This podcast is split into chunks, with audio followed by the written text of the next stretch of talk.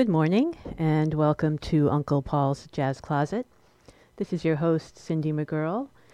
Um, we just heard Birth, a Keith Jarrett composition from um, recorded in 1971 from the album Birth on Atlantic Records. Um, that version is on the uh, box set Foundations, which is the Keith Jarrett anthology. Um, that was Keith Jarrett on piano and vocal, Charlie Haden on bass, Paul Motian on drums, and Dewey Redman on tenor saxophone. And today I'm kind of featuring 1970. I've got some stuff that um, is around that time, not exactly that time, but um, I found Paul wrote some music for film, and um, I've got some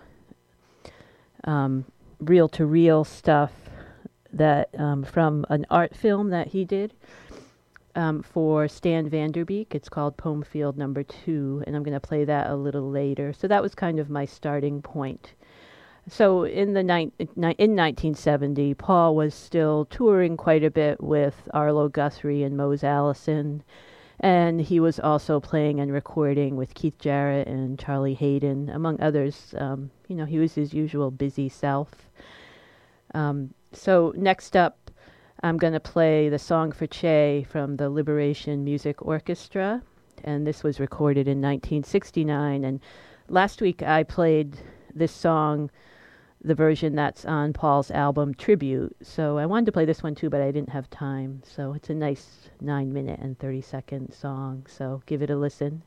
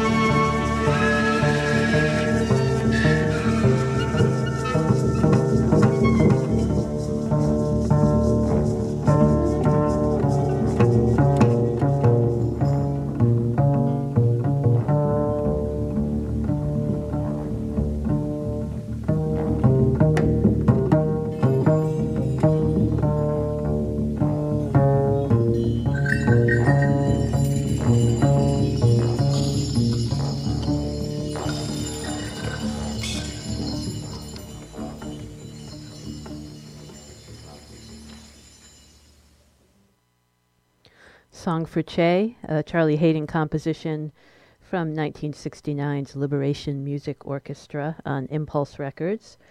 And um, that was Paul Motian on drums and percussion, Charlie Haden on bass, Carla Bley on piano, Sam Brown on guitar, and um, and then uh, quite a large horn section. Bob Northern, Roswell Rudd, Michael Mantler, Don Cherry, Dewey Redman, Gato Barbieri, and Perry Robinson. Pretty different from the version on tribute. Um, so I think that's it's pretty. They're both really good. So. Um, I think I forgot to thank my sponsor at the top of the hour. My sponsor for Uncle Paul's Jazz Closet is the Camden Conference, and thank you to them for sponsoring the show and getting it on the air. So I have a reading from Paul's autobiography. It's titled Video and Film.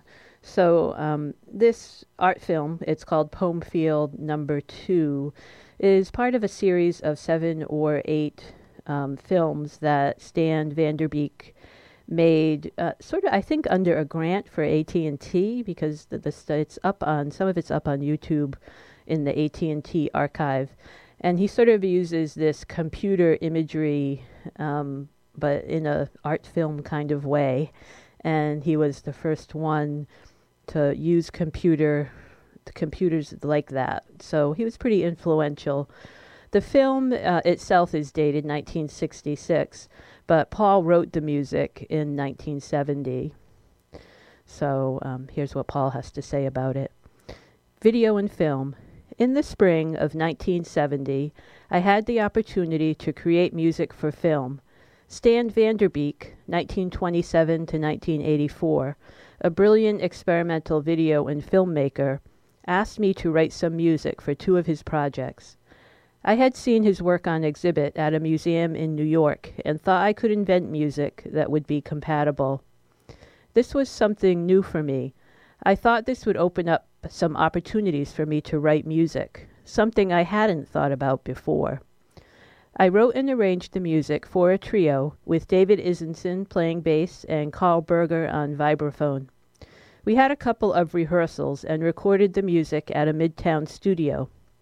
Stan liked the music and used it in his video pieces, which were titled Moirage and Poem Field Number Two. Stan Vanderbeek passed away a few years later, and I don't know if he ever used the finished pieces or whatever became of them. I liked the results of the final version of the videos. The music I created seemed to fit Stan's visuals. His video and film experiments were new at that time, and I'm sure he influenced a lot of filmmakers. I was quite happy and proud to be connected with his work. Um, yeah, so in Paul's archive, I have actually, there's quite a few different film versions of Poem Field. There's like the early unedited ones and the finished one. Um, I haven't um, had them looked at yet, but they look like they're in pretty good condition. So I'm going to work on getting those, um, I don't know, transferred maybe to digital and preserved.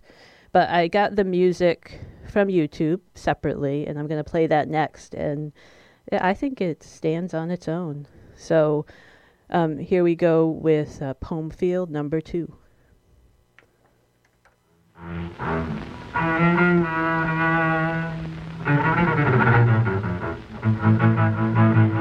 you.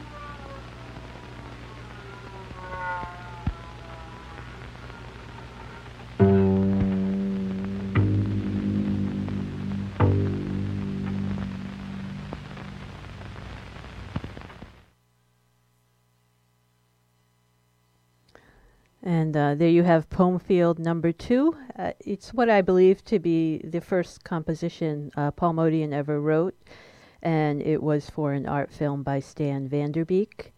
And you can go on YouTube. Um, if you put in Poem Field number two, you can watch it while um, while you listen. And it's from the AT&T archive. The music was written in 1970.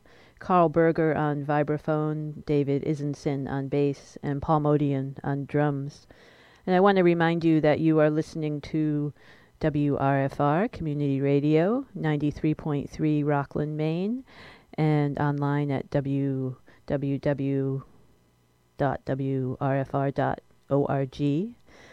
And um, the studio phone is 593-0013. I think I understand how to answer it now. So um, call during music only, though. If you have questions or comments, um, you can also go to the Facebook page. Um, so, Karl Berger um, is involved with Creative Music Studios. And if you remember, I played a, um, a bunch of music from a cassette recording that Paul had done there um, with David Izenzon and Charles Brackeen. So it's in upstate New York, and it's kind of like a workshop place where people go to play and study, and um, they help initiate some creative music. So it's still a thing. And um, last uh, in 2014, last year, they came out with a CD called Creative Music Studio Archive Selections Volume 1 and they are going to release a volume two, and they're going to put some of that music um, from the Creative Music Studios recording on it. So that's pretty exciting. But I do, um, I want to play, I'm going to play a bunch from uh, volume one because um, there's the David Izenzon Trio, and uh, David Izenzon didn't really record that much, and he, uh, he passed away pretty shortly after this was recorded um, because it was recorded in 1977. And this is uh, David Izenzon on bass, Karl Berger on piano, and um, it's called Child of the Night, and it's um, a composition by David Izenzon.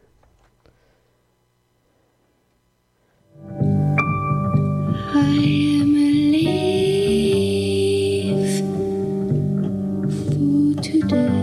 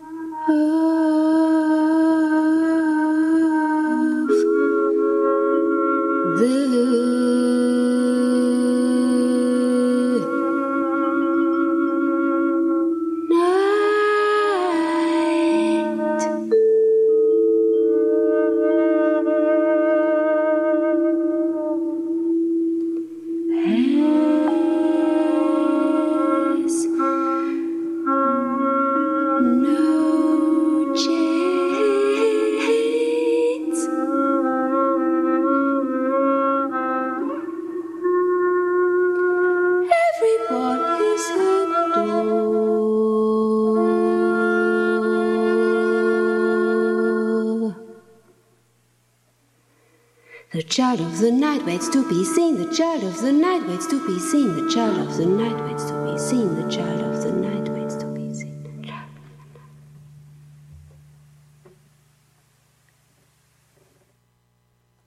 Child of the Night, a composition um, by David Izenzon, recorded in 1977 for, at Creative Music Studios in upstate New York from their CD Archive Collection Volume 1. David Izenzon on bass, Ingrid Sertso on vocals, and Karl Berger on vibes. And that was from 1977. And before that, we heard the Liberation Music Orchestra with Charlie Haden. That was Circus 6869, a 1969 Impulse release. And at the top of the set, um, it was a tune called A Leaf for Today from Creative Music Studios. Um, I said the wrong title there. And um, so I first found the Poemfield, the composition, when I was organizing Paul's written music.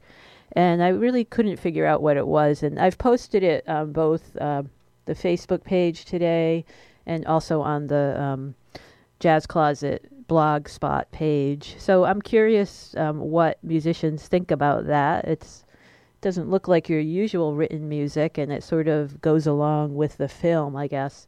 Um, but if people want to comment, um, you know, I'm totally open to comments. People comment a lot less than I thought they would.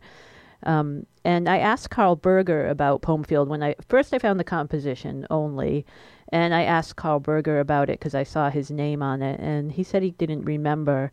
Um, and then I found the uh, reel to reel tape later, and I thought I searched and I couldn't find anything online about it, but then I searched again recently, and, and it did come up on YouTube under the AT and T archives. So it's pretty neat how stuff all comes together. So I'm going to play some more tunes from both the Liberation Music Orchestra and the Creative Music Studios uh, CD. And we're going to start off with the ending to the first side from the Liberation Music Orchestra.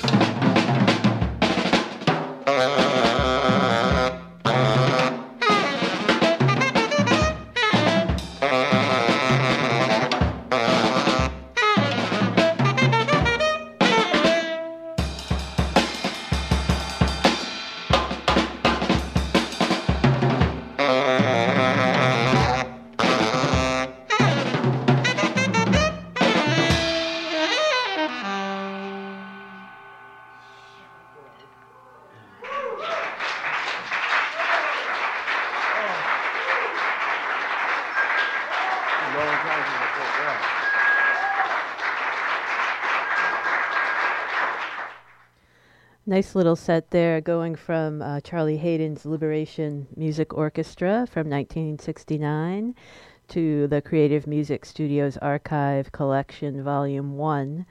Um, I couldn't resist putting in um, Charles uh, Brackeen and Ed Blackwell there. That was uh, an untitled song that they played that they recorded in 1977. Um, and before that, we heard Song of the United Front by Charlie Haden, and then uh, Mayday in there by David Izenzon. I assume that's his voice.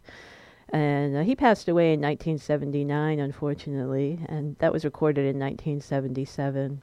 And at the top of the set, we heard the ending to the first side by Charlie Haden and his Liberation Music Orchestra. And uh, stay tuned for the second hour. Welcome back to the second hour of Uncle Paul's Jazz Closet. And um, I want to thank my sponsor, the Camden Conference. The studio phone is 593 0013 if you have questions or comments. Um, I'm going to read a little short thing that Paul wrote. Susan had moved in with me, and we were now living together on the Upper West Side of Manhattan. She was involved with different film projects and traveled often. So um, that's Paul's girlfriend, and she was a film editor. And that's kind of so. He also, Paul says in his notebook at the end of 1970, I lived in LA for three months. And he had that connection through her because she was working out there and he went back and forth and stayed with her. So um, he had some real West Coast playing and influences there.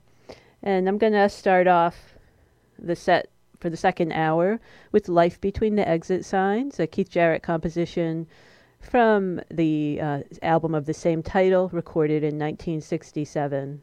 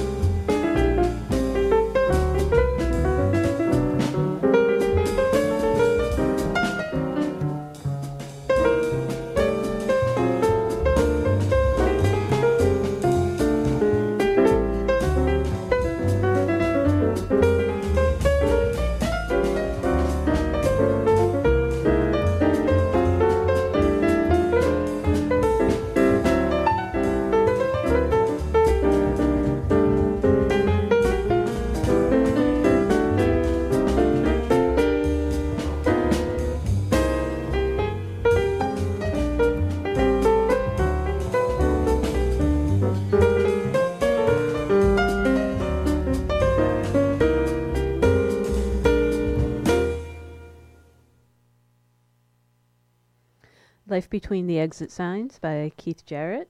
And that was Keith Jarrett on piano, Charlie Haden on bass, and Paul Motian on drums um, in their first uh, release as a trio. 1968 that came out, recorded in 1967. So um, Paul also did some other work on film.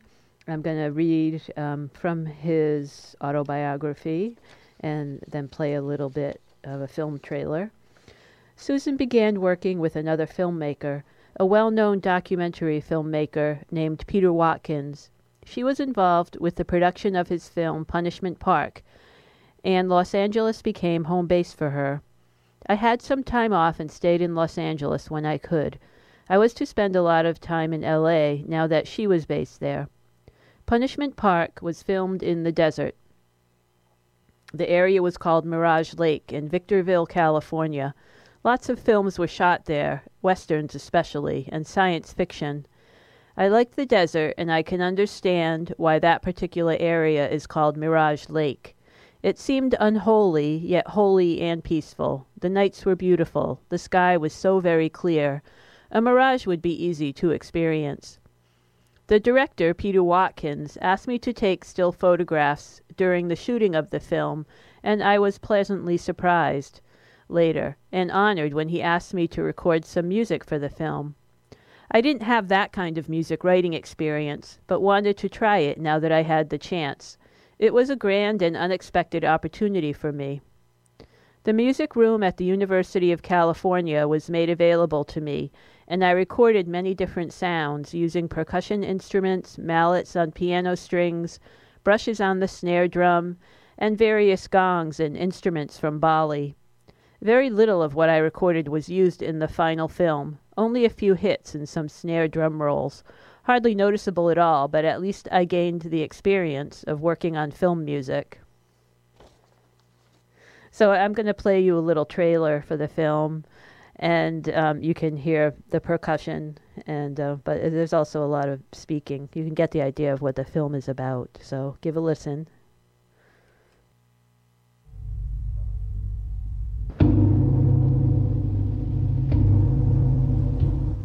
Under the provisions of Title II of the 1950 Internal Security Act, also known as the McCarran Act, the President of the United States of America is still authorized, without further approval by Congress, to determine an event of insurrection within the United States and to declare the existence of an internal security emergency. Silent restrain the President is then authorized to apprehend and detain each person as to whom there is reasonable ground to believe probably will engage in certain future acts of sabotage. How many children have you killed? Who's dying right now? Do you, You care? sent those kids out there. Nancy I sent those kids out there. Who's dying? Who's dead? That was sitting right here. Oh,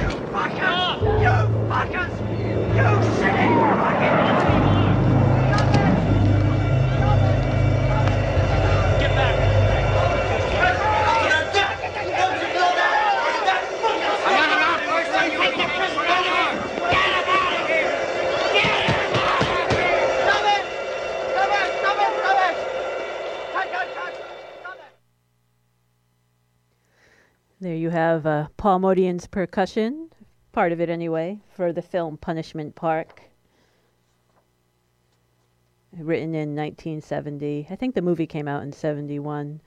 Um, I have a little bit more to read. I met many actors and directors and interesting people that were involved in film, a different world than the music world that I was used to. The filmmaker, Robert Aldrich, invited Susan and I and the very talented camera woman from Punishment Park, Joan Churchill, to his private screening room to view one of his films that he thought would be a good companion piece with Punishment Park. It wasn't. I didn't know what Mr. Aldrich was thinking. The film he showed us was a crime melodrama and not a very good movie. I was more impressed with the screening room, and of course Mr. Aldrich, who was a famous filmmaker and director. Anyway, it was an interesting afternoon in Hollywood. so um, I think Punishment Park is fairly available um, to watch. If you've never seen it, it's uh, you should check it out. It's um, yeah, it's a pretty interesting film. Um, next up, I have Pouts Over and The Day's Not Through from Somewhere Before, live at Shelly's Manne-Hole with Keith Jarrett, Charlie Haden, and Paul Motian.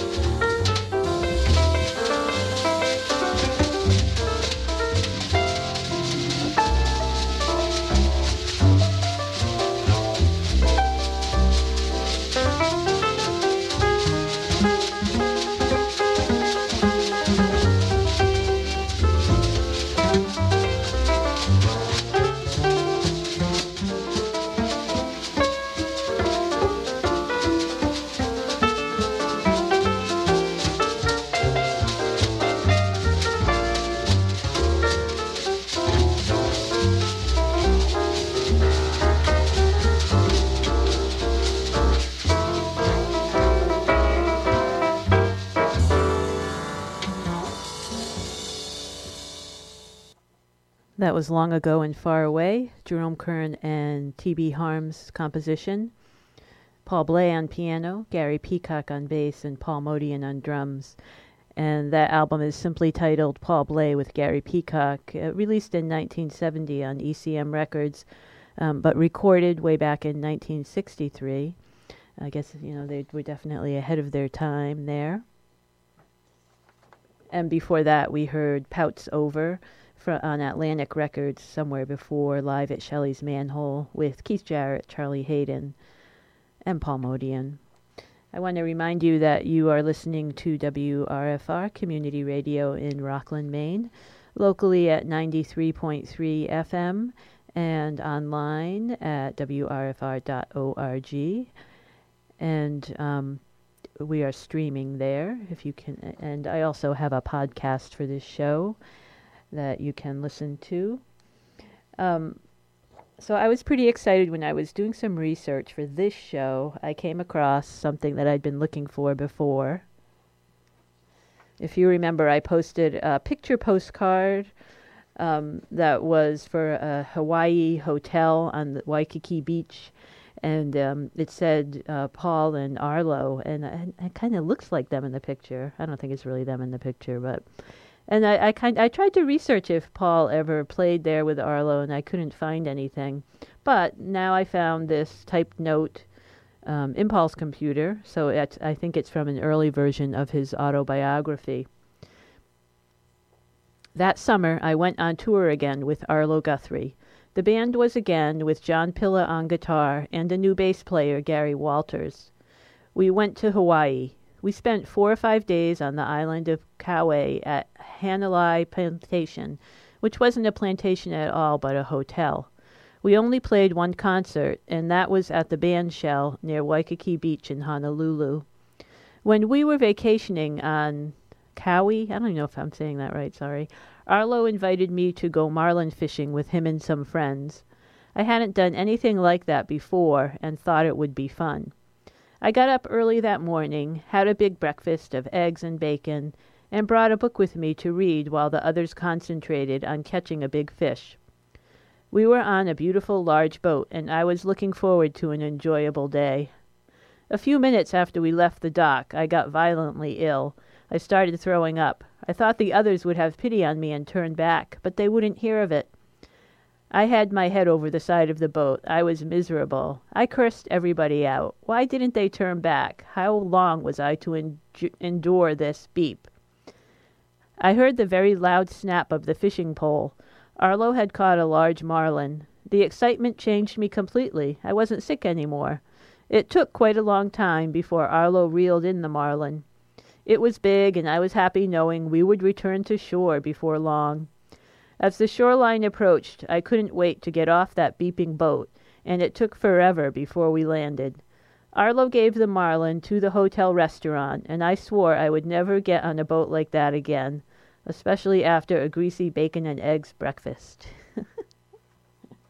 so I feel like I have solved a mystery there.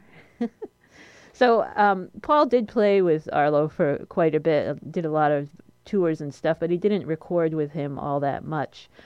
Um, there, he Paul does note on his autobiography that there's an album called Live at the Troubadour out on Reprise Records, but I think they didn't release it. If anybody knows anything about that, let me know. But I am going to play um, an Arlo Guthrie tune from 1970, which was around this time that Paul's talking about going to Hawaii. That album is called Washington County.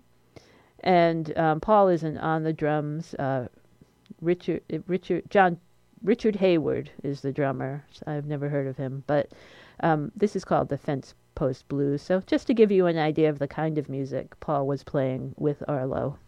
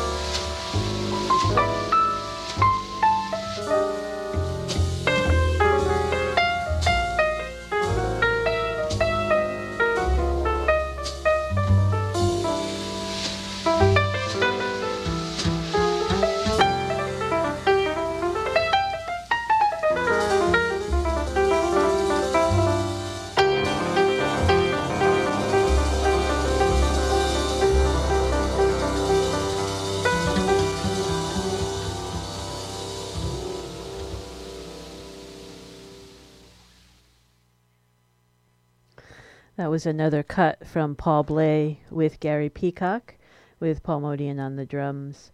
And um, that was Getting Started, a Paul Bley composition. That album was released on ECM in 1970, but recorded in 1963. And before that, we heard Fence Post Blues by Arlo Guthrie from the album Washington County um, on Rising Sun Records in, from 1970. And that's Arlo Guthrie, Hoyt Axton, Ry Cooder, Doug Dillard, Chris Etheridge, Richard Hayward, John Pilla, Gary Walters, and Clarence White. Um, next up, I have the LP, The Mourning of a Star, uh, which is a Keith Jarrett album with Charlie Haden and Paul Motian, and this is a Joni Mitchell tune, All I Want.